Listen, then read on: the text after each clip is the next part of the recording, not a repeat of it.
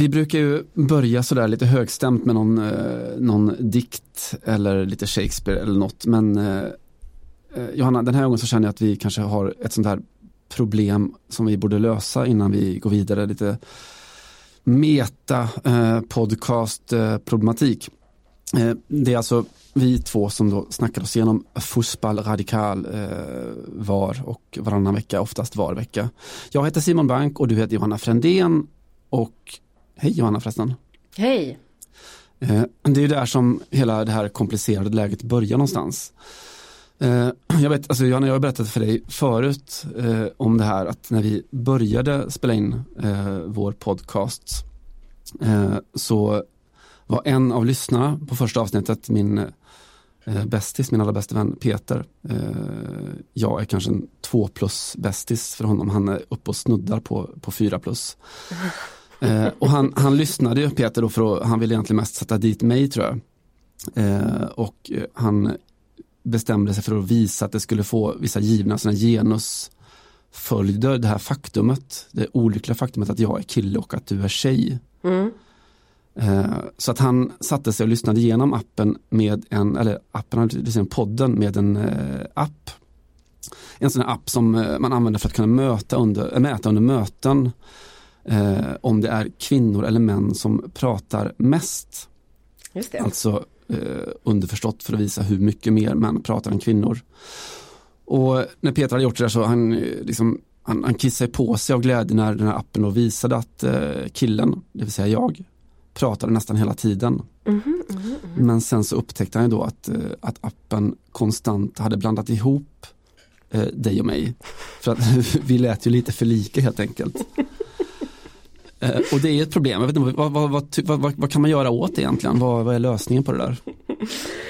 Alltså vi har, vi har ju lyft det här, det faktum att vi är i vanliga fall, eller ganska ofta i alla fall, tre västgötar som gör den här podden. Mm. Det är ju jag och eh, Petter Svensson som normalt sett klipper. Nu har han varit pappaledig och lite annat, men som reppar liksom, eh, ja, Slätta. Skara Mm. kan man säga, ja exakt. Och Eh, så är det du som är lite längre söderut, men vi befinner oss liksom ändå i samma region. Att vi har en, någon form av dialektgemenskap som kanske bereder oss en, vid, en viss trygghet i den stora fotbollsvärlden. Men det händer ju ganska ofta att folk säger att, till mig i alla fall, att de tycker att du och jag pratar lite likadant. Inte bara kanske då, ja, men det är väl mest dialekten antar jag. Um, och så kanske det är att jag anlägger min lite mer maskulina stämma i professionella sammanhang för att få Ah, kre, alltså, cred. men alltså jag kvinnar till mig lite. Alltså jag vet inte, men jag, det slog mig i helgen när jag var i Barcelona att eh, en brittisk kompis sa en gång till mig att har du tänkt på att i Spanien så pratar nästan alla kvinnor lite maskulint och nästan alla män lite feminint. Alltså det är väldigt så nasalt och ganska liksom ja, vad ska man säga, lite så diskant på väldigt många män i Spanien. Tonläget är he- he- helt enkelt, då pratar jag inte om det så debatttonläget utan Nej just det, själva inte liksom- god ton-grejen. det är liksom, vi får kasta in något exempel här. Men det, det, det är på något sätt mycket, mycket högre än, tror jag, andra europeiska språk. Medan kvinnorna är- liksom låter lite så eh, rassligt indignerade och Mm, sura lite på allt. nyrökta tänker jag att de låter också. Ja, precis. Och jag, jag vill hävda att det också finns någon form av um, cynism bakom det hela. Eller alltså, så en liten lätt indigna, indignation över Ah. sakernas tillstånd. Är en maktanpassning menar du? Nej, men det är snarare att spanska kvinnor kvittrar aldrig. Nej, sympatiskt. Alltså aldrig någonsin. Det kan, ju, det kan de ju kanske göra i andra länder där man pratar spanska i Latinamerika och sådär. Men ja, det är någonting väldigt bestämt över sättet att prata. Så att jag tänker att vi är väl den perfekta spanska kombon då kanske. Ja, vi kanske borde, borde gå internationellt på det sättet. Har han lyssnat igen? Har det gått att skilja oss åt någon gång? Ja, han har lyssnat och han är, han är ganska förtjust. Men alltså, det, det går ju så här, garva bort problematiken och det är i, något, i någon annan form, alltså i skriven form eller, eller tv och så, så hade jag gärna gjort det. Så där, men alltså podcast är ju speciellt, eh, alltså ungefär i samma veva, alltså det vill säga när vi, när vi skulle börja podda så, så sprang jag in i, i Caroline Ringskog Fradanoli. Eh, du vet, hon som gör den här eh, En varg söker sin podd med Liv, Liv Strömquist. Just det. Och då, jag ville ju få lite tips av Karo, eller jag frågade inte men, men eh, i alla fall berättade att vi skulle börja podda och sådär. Och, och vi snackade mycket om hur, hur intimt det här alltså poddformatet är. Eh, jag brukar ofta lyssna på podcast när jag är ute på resande fot, så där man ligger och ska sova på något eh, plan eller tåg eller sådär och så, så har man någon, någon röst i örat som nästan vaggar en till sömns. Mm. det är ju alltså det är extremt intimt, det är nästan så sexuellt att, att göra så. Eh, och jag vet inte, om, om, om man skulle tänka på det sättet så blir det ganska problematiskt att, ja, att lyssna på oss då. Det blir någon slags hermafrodit-trekant eh, för den som lyssnar, tänker jag. Ja, jag, har inget, jag har inget bra svar och ingen riktig uppföljning som, som känns eh, rumsren på detta. Så att vi, det får stå för dig, som man säger numera. Ja, just det. Och jag står för det, som man säger nu för tiden också. Exakt. Jag vet inte. Ja, men vi, vi sitter där vi sitter med våra västgötska idiom och de rösterna vi har och eventuellt din maktbalansering för att eh, anpassa dig till, till rådande genusstrukturer. Men jag vet inte, vi kanske, vi, någon gång tänker jag att vi borde testa med att ha någon slags signal för när, vem, vem som pratar. Jag skulle kunna ha då till exempel eh, eh Cristiano Ronaldo, det här eh, skriket när han fick Ballon d'Or. Om du minns. så att man vet att nu pratar Simon. Då, att vi kan börja med det där. Si! Si! Ungefär så. Så man fattar. Nu är det kille på gång. Här kommer det kille, ja precis. Och så kan jag kanske ha någon liten liten, lite mjukare signaturmelodi. Ett litet fniss eller? ja, från skallartat så. Ja, just det. Det skulle kunna vara något. Du, eh, annars då, vad har eh, egentligen hänt sen senast? Så här, här eh, på hemmafronten så har ju allting präglats av landslagssamlingen såklart, Sverige-Norge. Och diskussionen inför och efter kring eh, Marcus Berg-uttagningen. Och det var ju kittlande i sig, för det, det var lite sådär en sån uttagning som hade det varit Erik Hamrén som hade gjort den så hade alla liksom vetat att det var populism. Nu var det Jan Andersson som, som tog ut alla publikfavoriter och då eh, är vi inte lika säkra längre för att han inte är populist helt enkelt. Men Nej, det, det, var det, det var lite svajigt. Det var lite mm. konstigt sådär. Eh, kudos också till din lite så maktfullkomliga inledning. Vad har hänt sen sist då, Johanna? Här har hänt. Sy! Exakt. Ja, vad var, var liksom den franska taken eller från Parishorisonten kring, kring landslaget? Jag får väl ta den katalanska taken då, för det var där jag befann mig i helgen. Mm. eh, när jag eh, tittade på den här matchen med eh, ESPNs kommentatorer. Eh, alltid ett nöje, vi har ju pratat om det tidigare, det här när mm. en britt kommenterar en match med en amerikansk expertkommentator var det i det här fallet. Ganska ofta är det tvärtom. Eh, det är ju någon form av, tror jag, något ideal de har för att liksom lite nå ut till alla. Och att det är väldigt lätt att avskriva det som amerikaner säger om fotboll bara på grund av att det låter konstigt med eh, en amerikansk dialekt helt enkelt. Alltså vi är lite mm. ovana vid det och så är det lätt att på något sätt eh, avfärda allt som klyschor eller så här helt orimligt onödig statistik och så vidare. Ehm, det som eh, konstaterades var väl att, eh, och det jag i alla fall tyckte mig se, var väl att det var lite, lite svårt att känna igen Sverige. Men jag hatar ju att vara en sån som ropar på det gamla, så att jag tyckte egentligen att det var ganska så... Det var lite uppfriskande. Mm. Ehm, tråkigt, då hamnar man också i det här, okej, okay, är en match nog då för eh, Jan Andersson eller för tyckeriet att gå tillbaka och säga nej, nu får vi nog kasta in Marcus Berg trots allt. Eh, någon som kan suga upp en boll och fördela den till de andra eller så. Eh, jag tyckte det fanns väl vissa, alltså eh, Alexander Isak är ju alltid en fröjd att se, även om han hade lite mindre kanske i andra halvlek. Men eh, ja, där någonstans stannar min analys av det hela. Nej, vet du vad jag skulle vilja lyfta? Tell me. Det här, det här har jag tänkt mycket på. Um, Andreas Granqvists så kallade indianare Mm. Den otroligt lösa passningen som leder fram till Norges ledningsmål då. Blev ju liksom någon form av lite så nästan självuppfyllande profetia på något sätt. Och alla hade pratat om att det här var, det, vet, det började bli ett risktagande att spela med, med granen och sådär. Ja, har han speeden, har han, har han det som krävs helt enkelt, är han inte för gammal.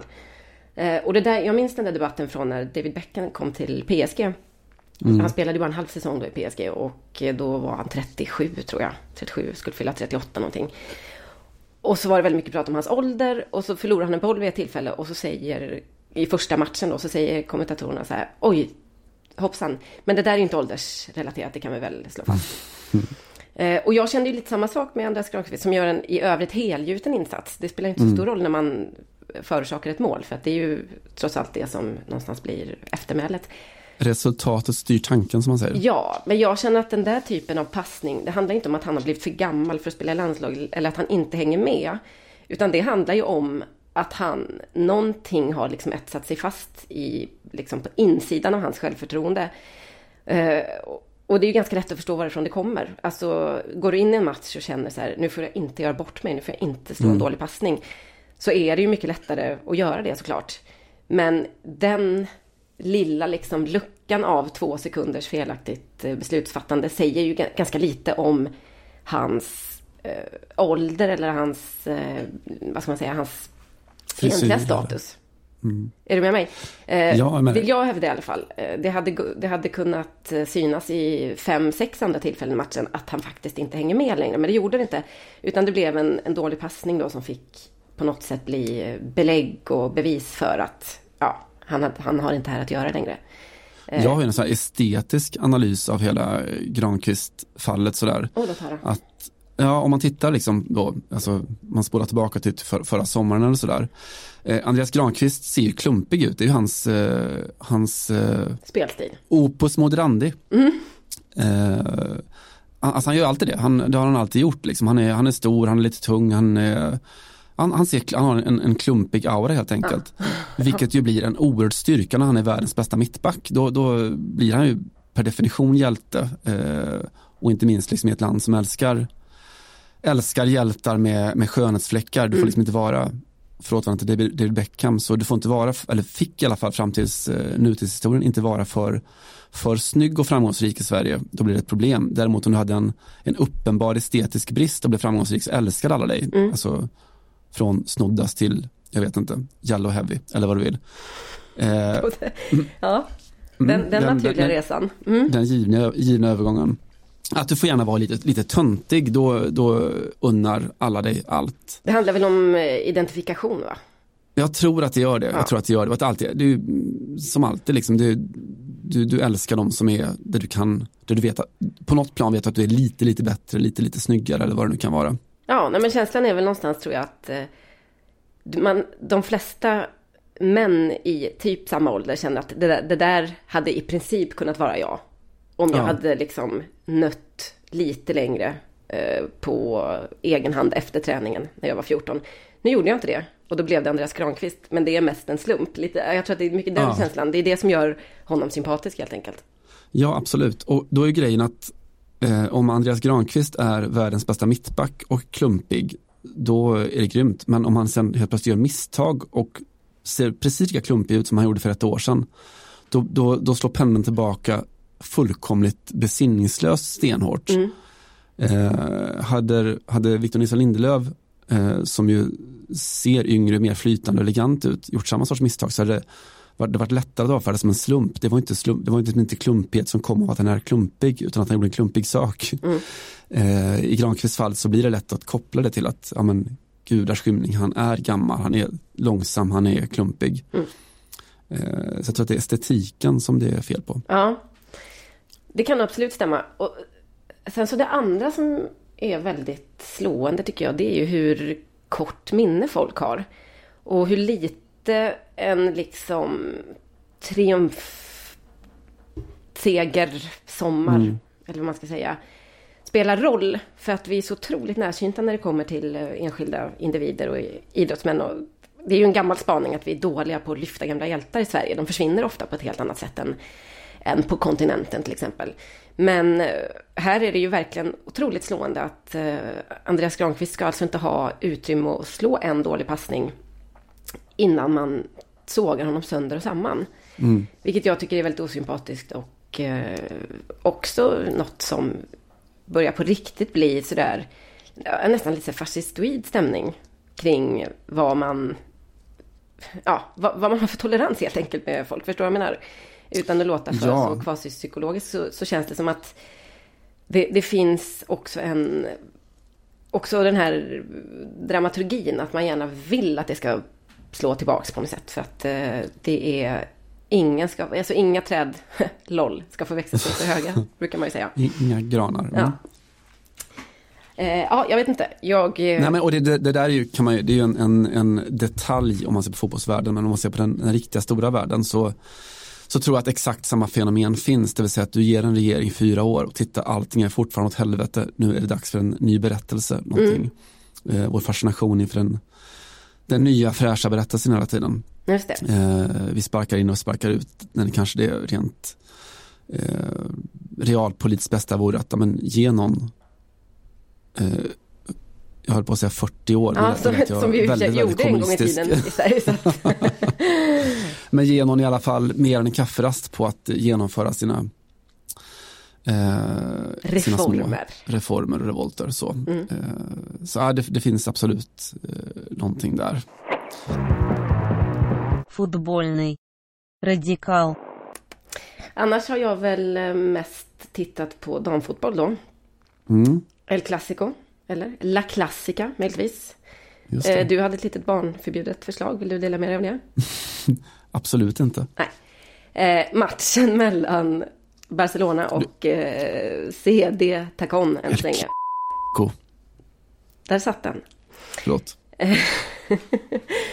ja, jag vet inte. Matchen i sig är väl inte så mycket att och liksom analysera. Det var, jag var ganska övertygad, och de flesta var väl det, att det skulle vara en ganska, en, en viss övervikt, eller att ett visst favoritskap låg på Barcelona, som ju spelade Champions League-final, trots allt i våras.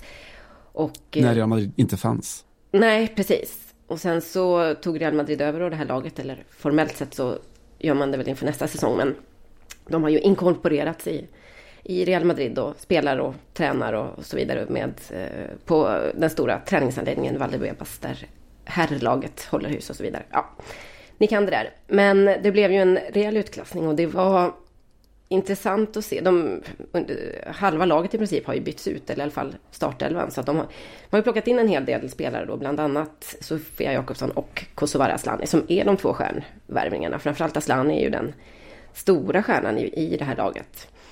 Men eh, det var ändå slående hur eh, starka Barcelona har blivit och jag blev knockad som många blev kanske i somras över eh, Caroline Graham eller Graham mm. Jensen. Hansen. Hansen. ja, här har jag varit och jobbat fotboll. du vet att jag har en sån inneboende. Jag kan aldrig sätta tre namn i rad. Mm, jag vet. Ja, det är, det är den, den, din lilla skönhetsfläck som gör dig sympatisk. Ja.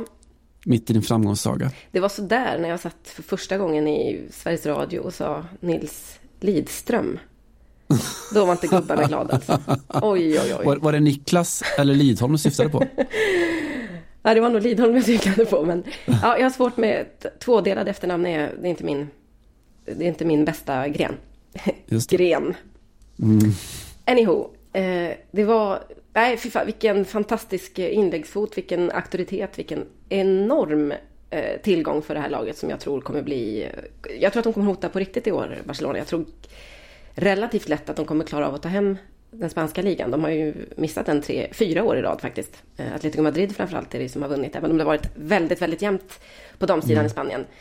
Men med eh, den här fantastiska norskan, såklart, Eh, så tror jag, och Jennifer Hermoso som har ju gått från Atletico till Barcelona som är den stora landslagsstjärnan i Spanien.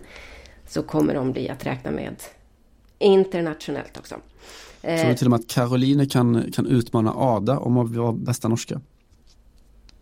Det är inte en ointressant fråga. Mm. Det är det inte. Mm. mycket av snacket gällde ju att eh, CD Tacon slash Real Madrid inte pratar med media. Eh, mm. Jag stångade mig blodig två, jag tror jag var ute två veckor i förväg och eh, försökte få prata med Kosse och Jakobsson. Eh, och blev hänvisad då till klubbens pressattaché som sa att vi har inte satt vår mediestrategi än. Och det är inte säkert att vi kommer ha gjort det till matchstart. Eh, detta är fortfarande den enda förklaringen man har fått till att de inte ger några intervjuer och att tränaren faktiskt inte ens dök upp på presskonferens vilket, efter matchen då, vilket väl är straffbart, eller brukar ju vara bötesbelagt i alla fall i andra eh, ligor. Eh, det är väldigt konstigt och en väldigt konstig eh, strategi kan man väl säga från, från Takons sida. Eh, är det inte en strategi som, eh, om man nu skulle förvandla det till någon sorts ståupprutin, eh, icke politiskt korrekt, att det är en en strategi som inte är helt ovanlig, det vill säga se mig, kom nära mig, kom nära mig, kom nära mig och sen så blir det ingenting. Det är väl så det, så som det funkar på krogen. Ja, det är väl precis så och så som Real Madrids herrlag funkar väldigt ofta. Mm. Eh, där är samma sak, jag har liksom slitit mitt hår, eller gjorde under många år när jag bodde i Spanien för att få loss någon intervju i alla fall. Men medan Barcelona öppnade dörren på nästan vid gavel och man fick prata med i princip alla utom Messi, det var det enda liksom man fick höra. Messi kommer du inte få intervju med. Men i princip alla andra har man fått sitta ner med. Eh, och eh, Atletico Madrid för all del har ibland också tillåtit detta.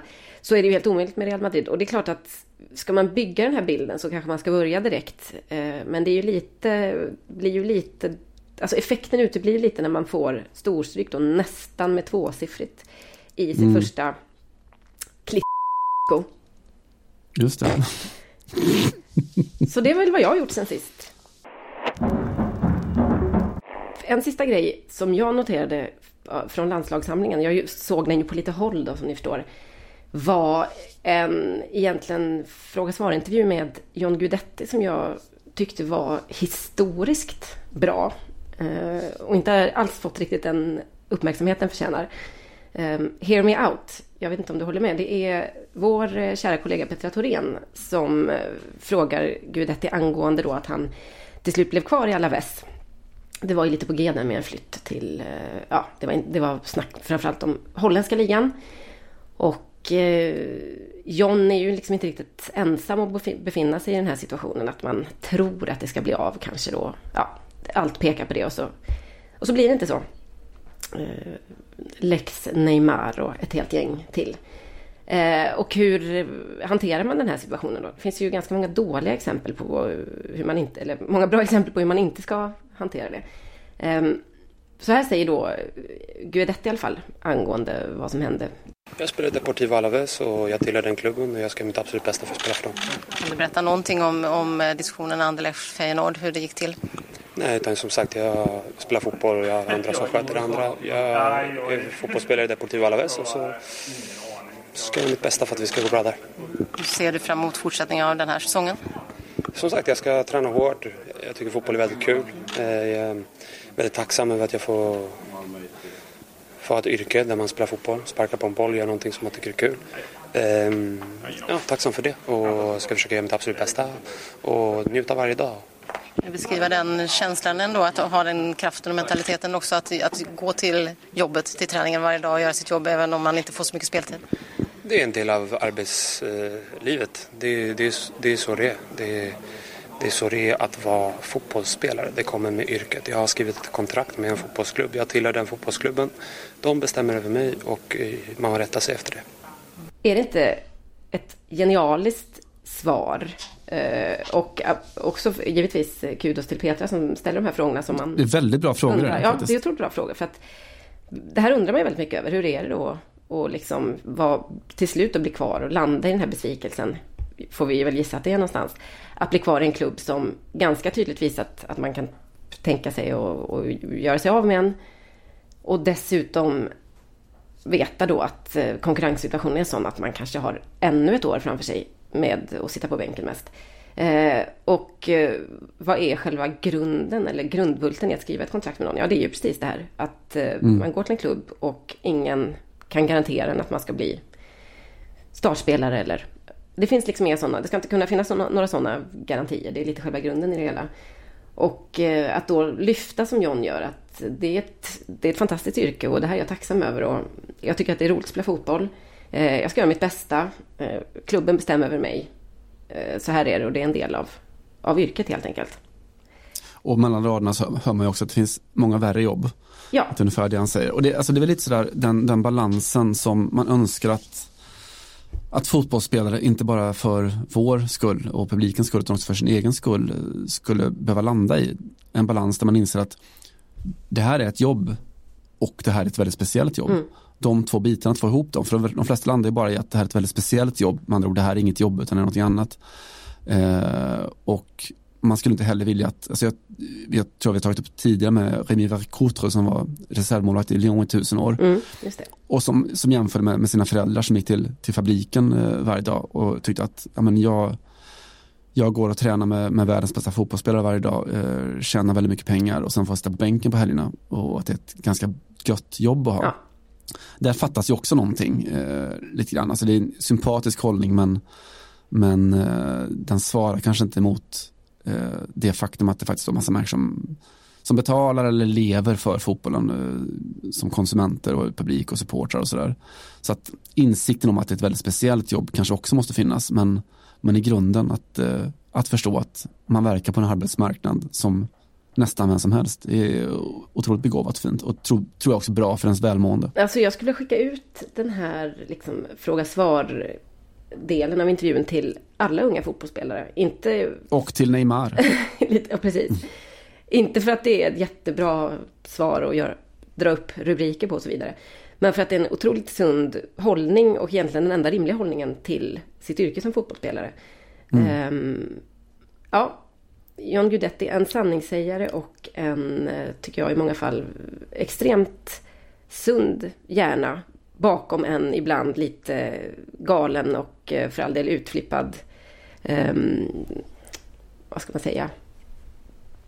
Yttre Ja, eller på något sätt. eller mm, Aura eller persona. exakt så. Nej, och det, det finns ju också någonting talande i att, att eh, man är så oerhört förtjust i John Guidetti. Eh, inte bara nu när han då hans karriär kanske inte går så spikrakt uppåt utan kanske också på sätt och vis tack vare att hans karriär inte går spikrakt uppåt. Alltså det är enda gången man riktigt kan veta om man tycker om någon. Det är ju hur de hanterar motgångar faktiskt.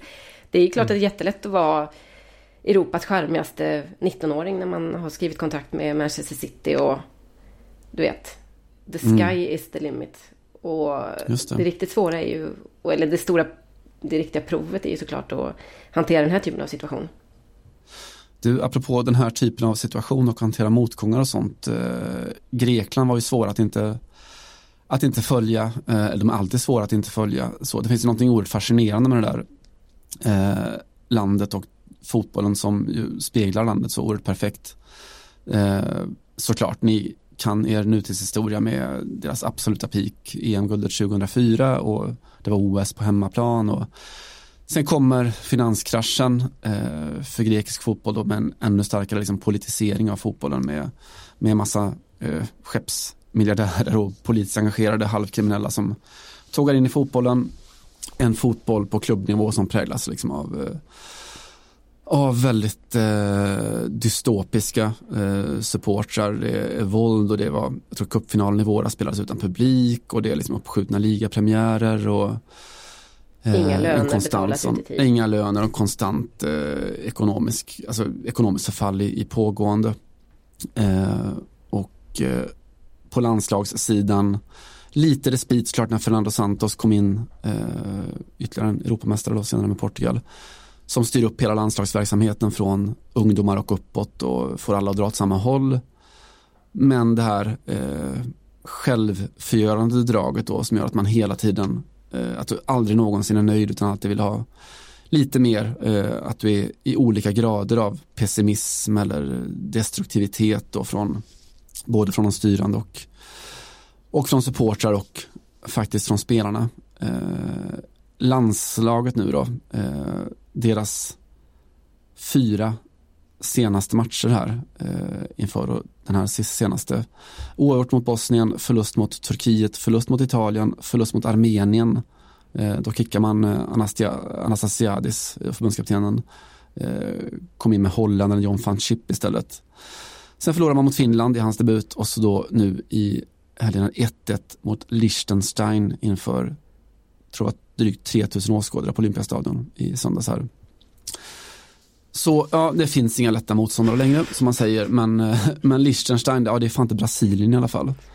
Eh, Det är en bra bild hade- av apokalypsen på något sätt. Det kan man inte säga Alltså någonting totalt. mot eller om. Alltså ska det åt helvete ska det göra till, till musik. Mot Liechtenstein. Ja. ja. Inför 3000 Eh. trötta åskådare. Ja, eh, det, det är så, så djup tragik i det. Eh, jag vet att Liechtenstein hade då, före den matchen så hade de på sina 19 senaste kvalmatcher 19 förluster, ett mål framåt, 69 bakåt. Eh, Van Chip satt efter matchen och hans andra landskamp och sa att nu har vi nått botten, vi måste bygga ett nytt lag. Eh, och då var van Chip extremt ifrågasatt av publik redan före han tog över. Eh, och han, jag vet att han pratade då på sin första presskonferens om hur nyckeln var att få tillbaka passionen kring landslaget. Eh, att jag får inte vara deprimerat längre. För nu, alltså det skvallras om att det finns liksom olika grupperingar inom laget och utöver att alla spelare är värdelösa. Eh, vilket de tycker då. Eh, om man kan göra det, man spelar liksom med, med Sokratis och Manolas som, som mittbackar som då blir förnedrade av, av en halvkvick Liechtenstein eh, forward. Men jag har tänkt lite på, på just det här med, man pratar om då passionen där kring landslaget och, och känner att det här med passion har ju slutat vara kul på något vis. Alltså jag vet, om man säger för typ så här tio år sedan då, då var det ju så här svinroligt när eh, att Gigi Becali liksom sparkade tio tränare på en vecka i, i Steaua Bukarest eller hundra italienska supportrar som hungerstrejkade för att vänsterbacken var värdelös eller sådär. Men grejen nu är att nu ser hela världen ut på det sättet. Mm. Du kan liksom bli president i USA på passion. Du kan liksom ta ut Storbritannien ur EU för att du vaknar och är lite, lite sur på morgonen och sådär. Mm. Eh, och man känner att det enda som man längtar efter nu det är inte liksom mer passion och mer känslor och mer eh, kortsiktigt. Man längtar efter Lars Lagerbäck, man längtar efter intelligens och, och lugn igen på något sätt. Mm. Även i, i Grekland. Det är min sån samhällsfeelingsanalys. Just det, du är, eh. inte, du är inte en äkta revolutionär. Vi kanske bara ska slå fast det här. Utan eh, du vill ju ha hum du, humanism med, med förnuft. sagt till mig. Mm. Nej, jag vill ha revolution men med förnuft. revolution med förnuft. Ja. Eh. Jag, vet, jag ska förresten citera, eh, apropå den här grekiska förlusten så skrev eh, Sport24, då, en grekisk eh, fotbollssajt, så här eh, om sitt landslag då. Their performance was an insult to the handful of people who had taken the trouble to watch. Only the expensive suit of Van Chip was not worthy of throwing away. Det var det enda som de inte ville göra sig av med var holländarens fina kostym. Just det. Det är en sågning va? Ja men det är ju det. Det där har faktiskt eh, dykt upp i eh, Italien av alla ställen på slutet. Jag tror att det var, säg att det var Gazzetta dello Sport. Som eh, utnämnde... Gazettan? Vi säger eh, att det var Lars Lagerbäck. Nu, egentligen kan det vara vem som helst som tränar i, i vad heter det, träningsoverall. Eh, det gör inte Det gjorde Lagerbäck i början av sin karriär och sen så snajde han upp sig där ett tag i kostym. Men skitsamma. I alla fall, där man utnämnde eh, den här träningsoverallstränaren till en demokratisk förebild. Mm. Eh, och eh, det ju, låter ju inte så konstigt för svenska, eller i svenska öron. Vi kan ju ganska mycket det här med liksom, föreningsmänniskan och eldsjälarna och ja, hur, hur kollektivet bygger styrkan och så vidare. Och kanske framförallt var fotbollen börjar någonstans. Men i ett Italien där fotbollen var liksom så stor och hade sånt världsherravälde på kanske 90-talet framförallt. Så har ju det här i princip, det har existerat och har det ju varit sett, de här männen har ju sett som extrema excentriker om de inte har liksom klivit in i en Armani-kostym eller någonting åt det hållet i alla fall. Och att det är lite det som har varit eh, ledande i eh, ledordet kring fotbollen, att den ska vara på något sätt elegant eller att det ska finnas en aura av lyx kring den. Mm. Eh, och jag tror kanske lite grann som du säger att eh, det finns ehm, en pendel som slår lite åt andra hållet. För att i takt med att allt har eskalerat, allt vad heter eh, pengar och makt och eh, korruption för den delen och kanske framförallt med 2006 där både då Calciopoli-skandalen och VM-guldet bärgade samtidigt. Så är det på något sätt en någon form av eh, känsla av att man måste tillbaka till, inte just till rötterna kanske, för det är väl inte riktigt rimligt att prata om, om träningsoverallen som, som rötterna i italiensk fotboll. Men Mussolini är väl rötterna i italiensk fotboll och då skäm, skämtar jag inte ens. Det var han som byggde upp deras moderna Ja men i alla fall, kom, tillbaks till ödmjukheten då. Eller till ödmjukheten, om man nu inte riktigt kan eh, känna att den har funnits eh, tidigare.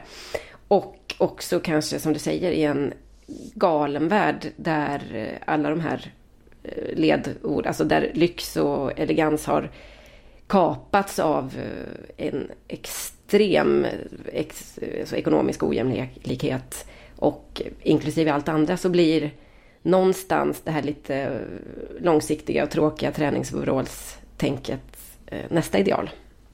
Mm. Låt oss hoppas, speriamo. Ska vi säga att eh, Jan Andersson gjorde sin mest eh, okaraktäristiska laguttagning någonsin och att det kanske var hans liksom eh, på något sätt topp eller absoluta eh, ja, toppnotering av eh, galenskap och eh, lyxspenderande på något sätt eh, i, i helgen. Och att eh, han kanske kommer tänka en gång till innan han gör så igen. Han borde ha coachat i Versace-kostym, ungefär så. Just den matchen. Det är en bild Eh. som jag har lite svårt att sådär frammana men Ja, just det. Ja, men det, det finns alltså en, en symbolik i det. Jag tänker på när, när eh, just Lagerbäck mötte sitt Waterloo.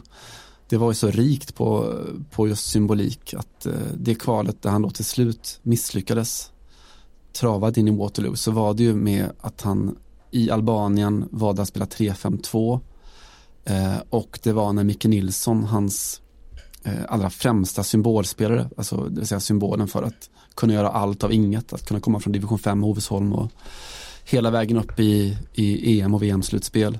Eh, när han försöker klacka bollen i eget straffområde på, på Råsunda och Sverige förlorar. Eh, då slår historiens pendel tillbaka och när ni gör det så gör den det jävlar i mig hårt. Toto, jag har en känsla av att vi inte är i Kansas längre.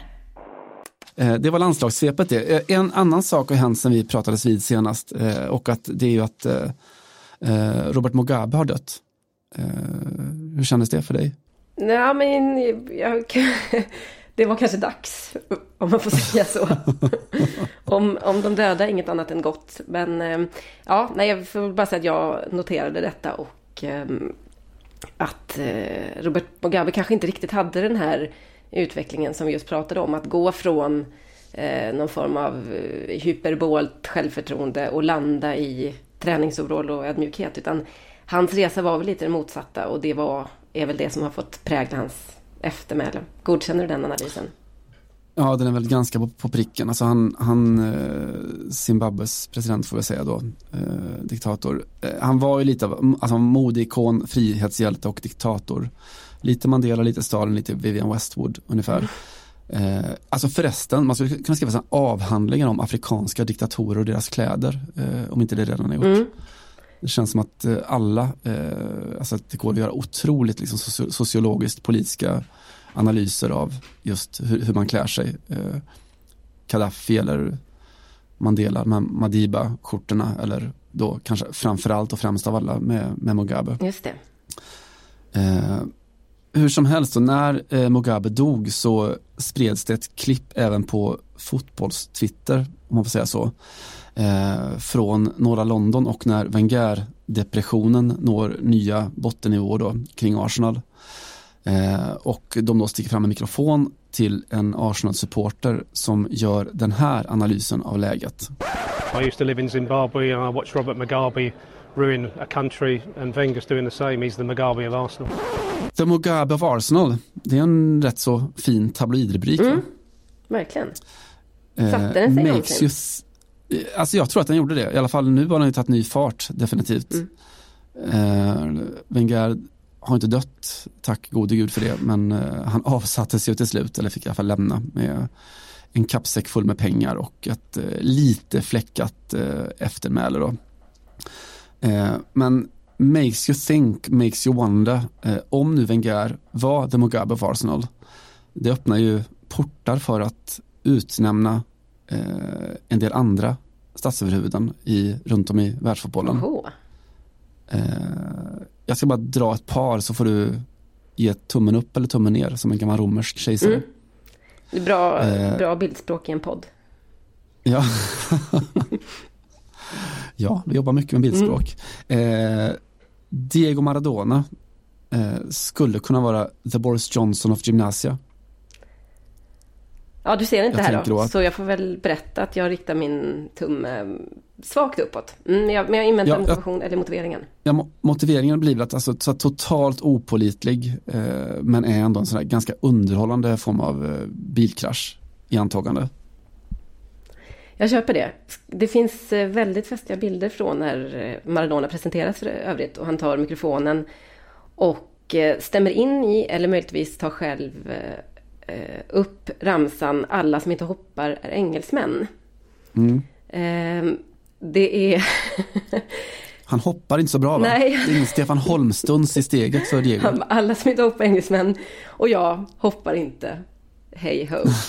eh, det, det fick mig osökt att eh, tänka på sommarens eh, mest oväntade middag. Jag måste kasta in den här eh, Simon. Som jag åt på Grand Hotel i Valenciennes. Jag hade alltså varit där och eh, gjort, jobbat på en eh, åttondelsfinal är vi nu. Mellan då Italien och eh, Nederländerna. Och det var liksom med eh, då den lilla eventualiteten att Sverige skulle slå Tyskland. Och sen få en av, eh, då, ett av de här länderna i, i nästa omgång. Um, kvartsfinal är vi till och med. Och på... Så jag fick jobba på den här matchen och sen så ta citat då från holländskorna utifall att, att Sverige eh, en timme senare skulle lyckas slå Tyskland, vilket ju ingen trodde. Vilket alla vet också då sen hände.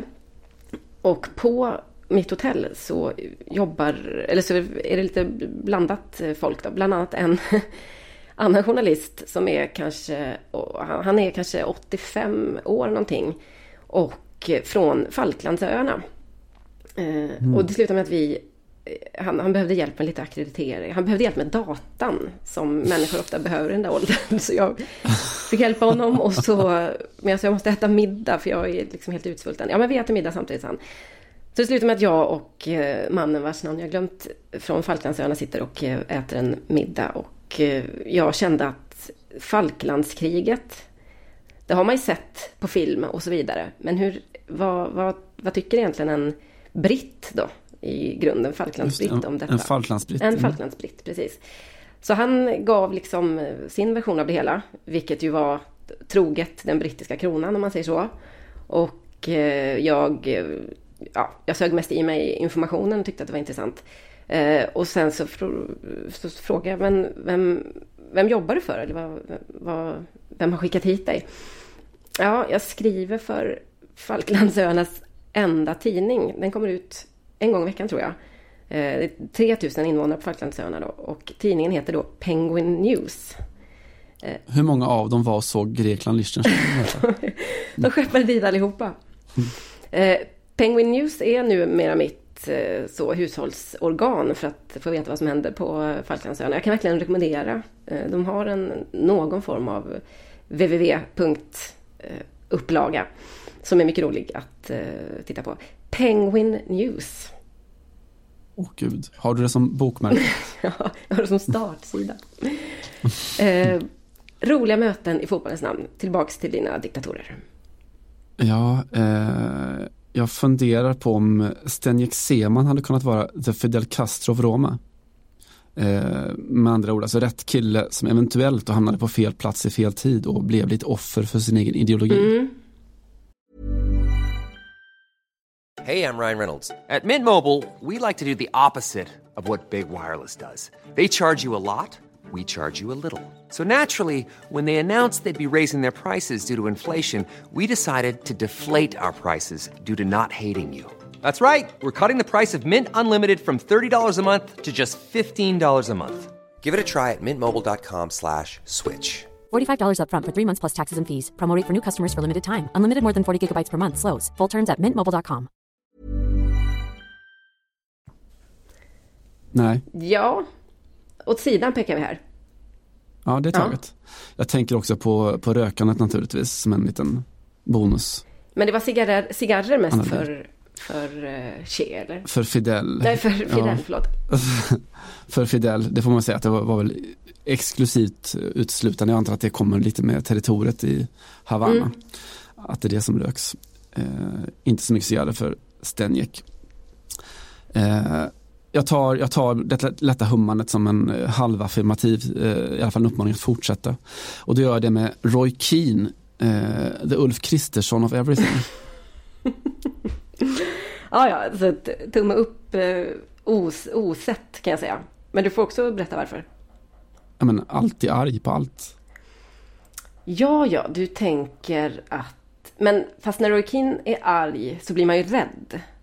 Lite, man känner att jag hade inte velat sitta bredvid honom. När Ulf Kristersson är arg. Ja, du tänker så på ett rent fysiskt plan. Ja, men alltså Ulf Kristerssons ilska är ju lite mer att man skulle kanske vilja liksom genom ett glas vatten, du vet en fotmassage, kanske du vet lossa hans slips lite grann och bara Mm. sä- säga att det ordnar sig. Mm. Eh, Det har jag aldrig känt med Roy Keane, men eh, jag, jag köper ilske, alltså ilske, ilskebiten som, eller ilskan som drivkraft på något sätt.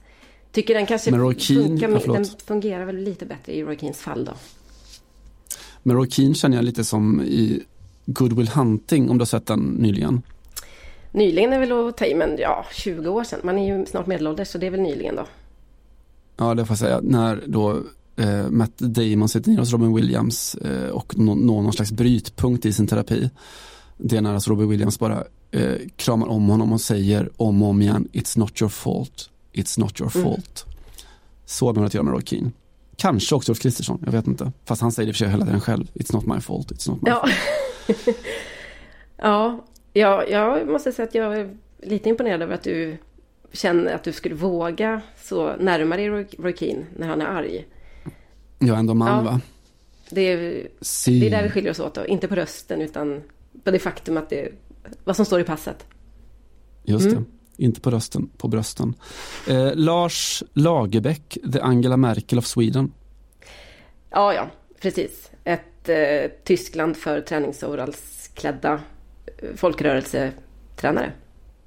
Ja, här byts fan inte direkt i onödan, lite den känslan. Mm. Eh, och att man alltid är kvar, alltså, det kanske ser lite darrigt ut ibland, men man, man fortsätter, man står ändå där konstant vid sidlinjen som en trygg konstant. Ja, men det totalt antipopulistiska anslaget också. Just det. Eh, och avslutningsvis eh, Mike Ashley, the Nicolas Maduro of Newcastle. Den kräver väl sin lilla förklaring kanske. Den lilla förklaringen är väl att kör allt ner i skiten. Ungefär. Ja, det är, en, eh, det är inte en dålig eh, algori. Är det speciellt...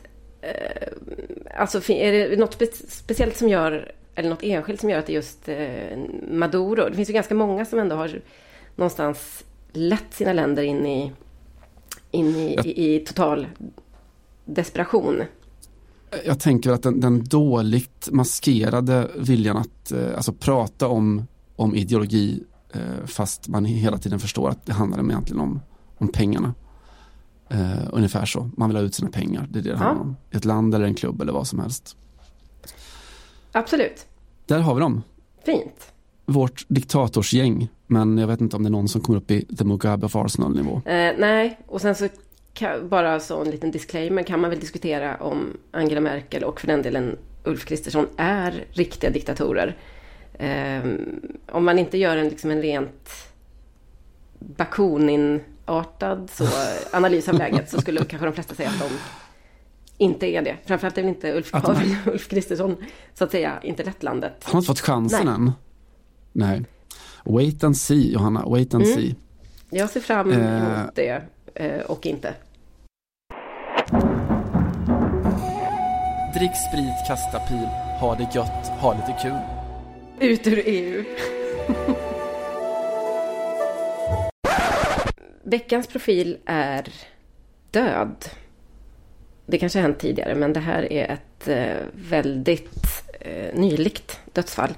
Eh, och i en fotbollsvärld och ett fotbollsland och en diktatur för all del. Som så att säga lämnar en del frågor efter sig. Sahar Khodayaris död i Iran i veckan har ju blivit någon form av, vad ska man säga, förhoppningsvis då kanske en milstolpe i den eviga kampen i Iran för att kvinnor ska gå, få gå på fotboll. Ni kan väl historien, men vi, jag drar den lite kort i alla fall då. Ehm, Kodayari klädde ut sig till man, som många kvinnor gör i Iran för att få ta sig in på och se sina favoritlag då.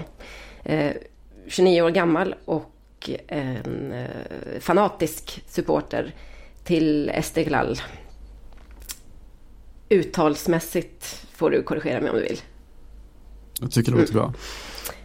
Och eh, hur som helst så, det ville sig så illa då att eh, Kodayari som blev eh, då polisanmäld eh, och gripen för att ha försökt ta sig in på matchen i någon form av protest. Tände eld på sig själv utanför eh, rättegångssalen. Och och eh, dog i sviterna av detta sen. Och det finns givetvis en, en massa förklaringar till detta och en historia bakom. Eh, bland annat så ska hon ha haft eh, en så kallad svag psykisk hälsa och så vidare. Eh, detta hindrar ju inte att eh, det har fått den här debatten i Iran och förstås i resten av världen har fått en martyr som eh, ja, i ordets absolut ursprungliga såklart eh, bemärkelse.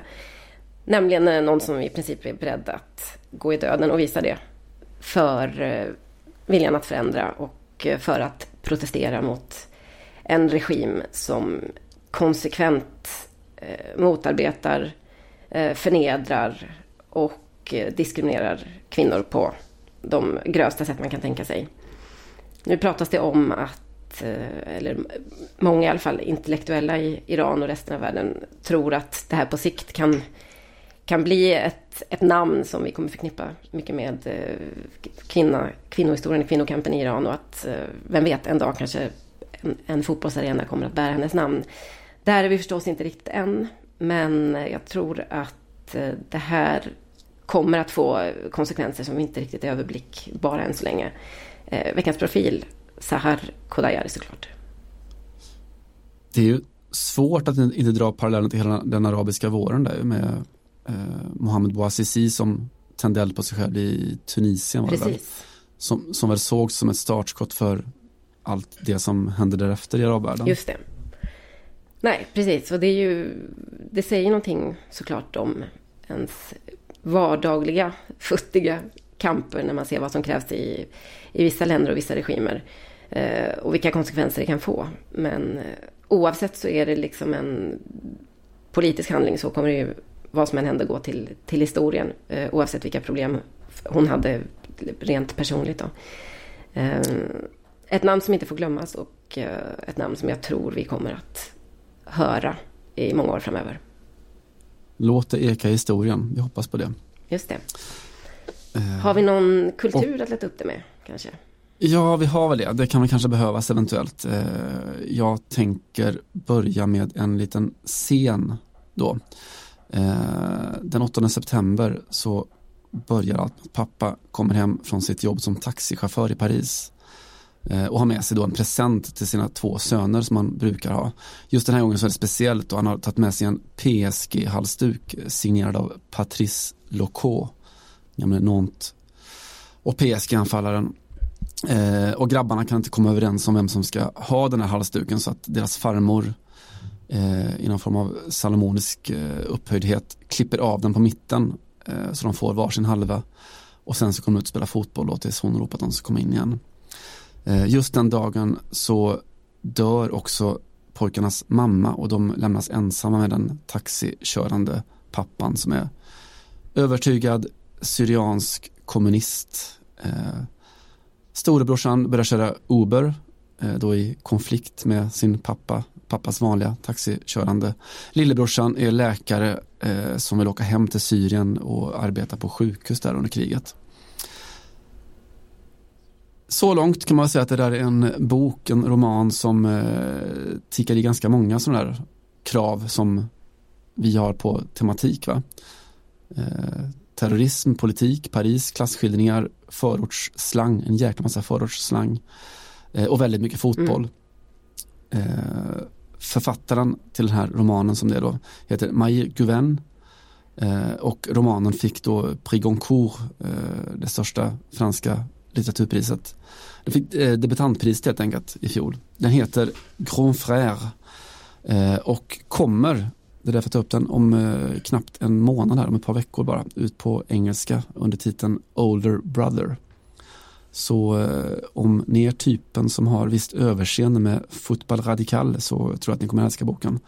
Mycket fotboll, mycket Paris, mycket politik, eh, mycket förorter och eh, ja, känns eh, oerhört dagsaktuell. Det är en sån riktig jäkla läsfest faktiskt. Läsfest, gud vad härligt. En läsfest, Maïr Guven Grand Frère eller då Older Brother nu när den kommer på engelska. Eh, läs den, det är mitt eh, kulturtips. Vad fint, det ska jag absolut göra. Mm, my- jag tycker det, men eh, inte utan musik.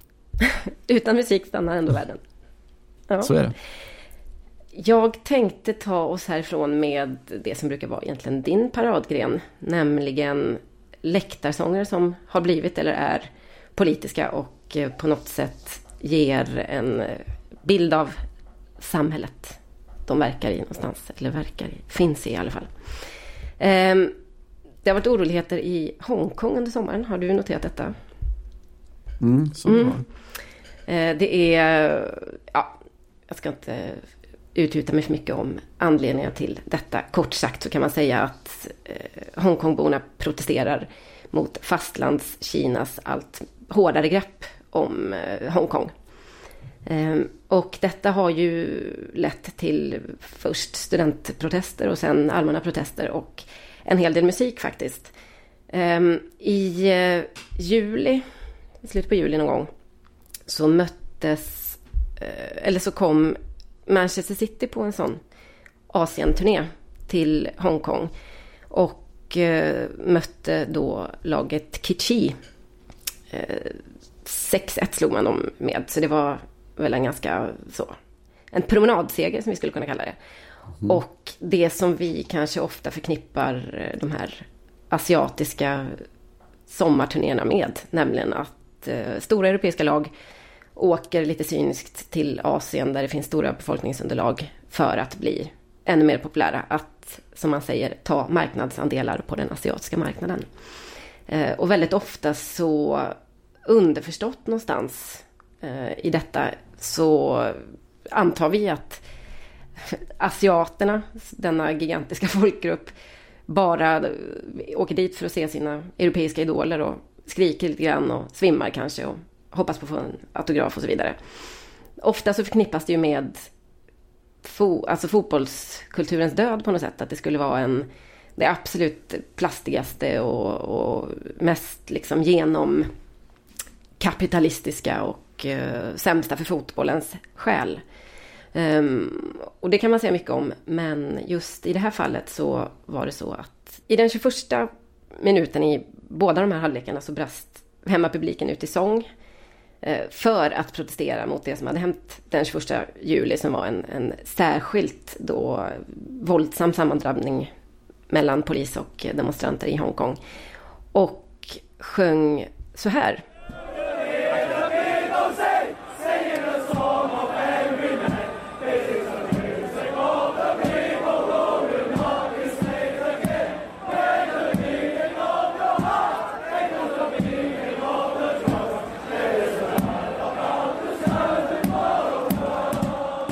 Den här sången, Do you hear the people sing, som några kanske känner igen, kommer från en av världens, för att inte säga världens kanske mest kända musikal, Les Misérables.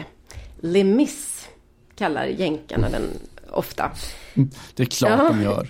Eh, Jag minns detta när jag som 19-åring jobbade på restaurang i London, i Londons West End. Och man hade mycket amerikaner på sådär för, före musikalsupé. Och så sa de ofta We're going to see Les och så vidare. Eh, Den här låten kommer från musikalen. Musikalen i sig är ju från början baserad på en bok av eh, Victor Hugo.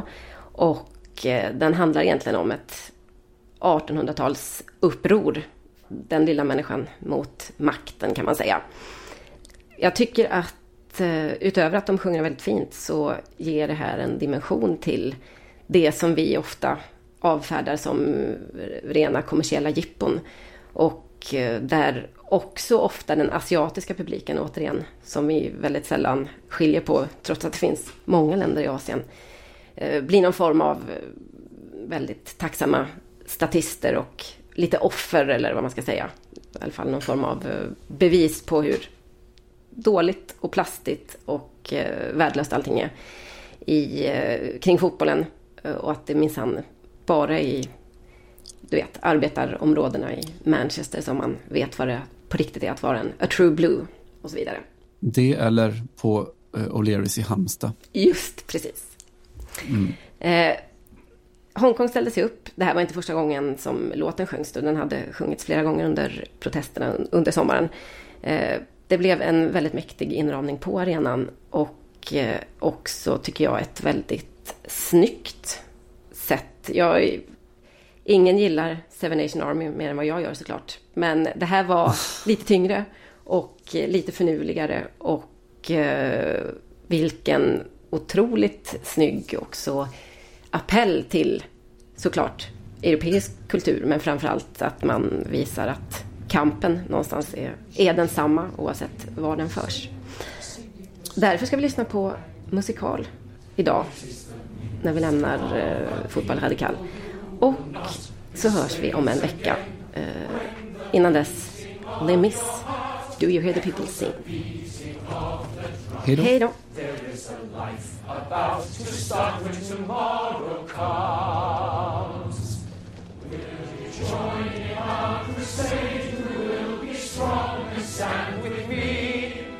Beyond the barricade, is there a world long to see?